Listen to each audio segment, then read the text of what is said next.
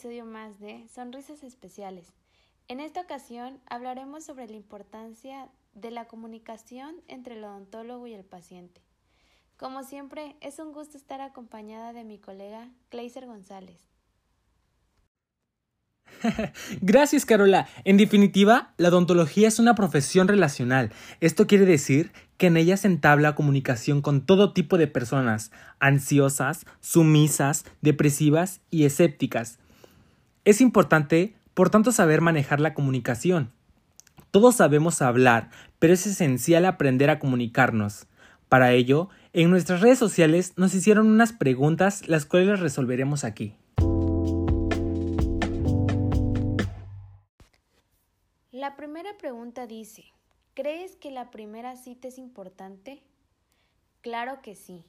La primera cita con el paciente siempre es la crucial para que el paciente se quede o definitivamente se vaya. En esta cita debemos procurar siempre conocer al paciente desde el momento en el que entra al consultorio, el cómo habla, cómo se expresa, hasta el término de la consulta. La confianza se debe ir ganando poco a poco y demostrando con la información veraz que damos al paciente, siempre usando un lenguaje claro y adaptado a su nivel sociocultural, ya que todos y cada uno de los pacientes son diferentes.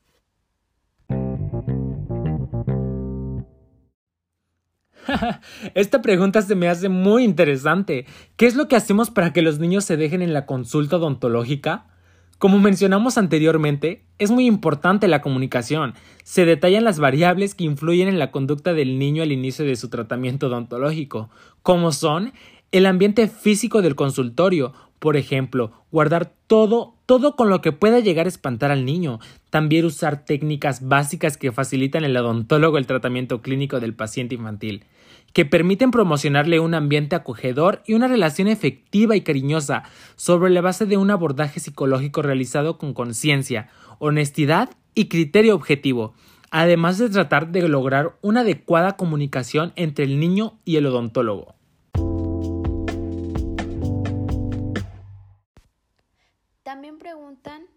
¿Motivar a los pacientes ayuda en algo?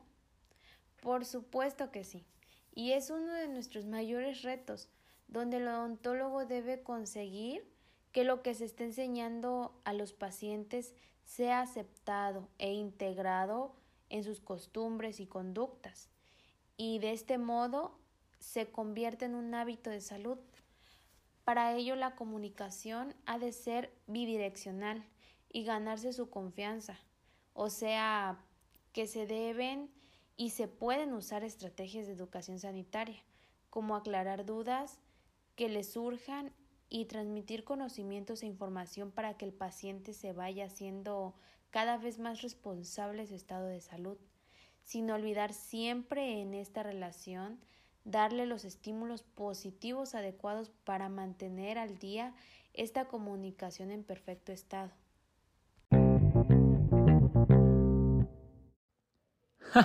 ok, también preguntan algo aquí. ¿Cómo hay que tratar a un niño en la primera consulta?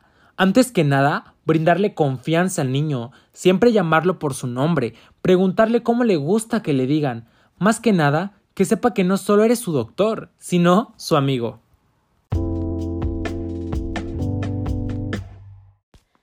Una pregunta muy interesante que nos dicen es, ¿cómo mejoraremos nuestra comunicación?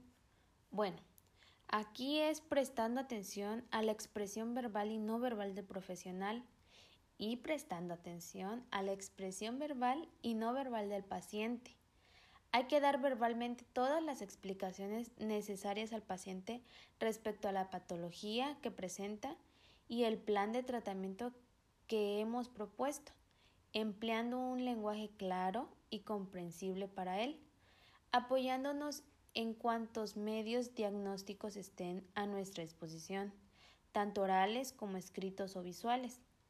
La comunicación no verbal es sumamente importante porque en la mayoría de las ocasiones delata aquel que no quiere expresar de palabra lo que está sintiendo o pensando. El lenguaje no verbal transmite el estado de ánimo de la persona, el desinterés, rechazo, miedo, ilusión, motivación, etc.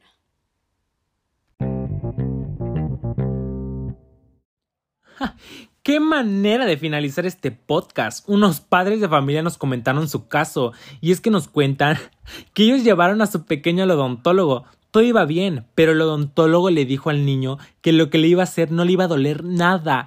Entonces, a la hora de trabajar, el niño, como estaba tan confiado de que no le iba a doler, pega el grito y le dijo al odontólogo que le dolió y que era un mentiroso y ya no quiso regresar más a las consultas.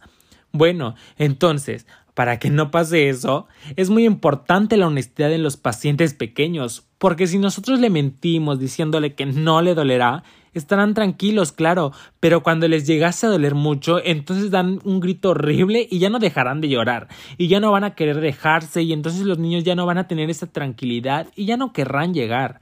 Claro, habrá momentos en donde es inevitable evitar el dolor del niño, pero se les avisará antes. Por ejemplo, sentirás una pequeña molestia, pero jamás, jamás decirles te dolerá poquito, ni mencionar por nada del mundo la palabra dolor. Y ya los niños estarán conscientes y preparados, obviamente, también psicológicamente. Muchísimas, muchísimas gracias por sintonizarnos una semana más en este subpodcast, Sonrisas Especiales. Los esperamos en la próxima emisión. Hasta luego.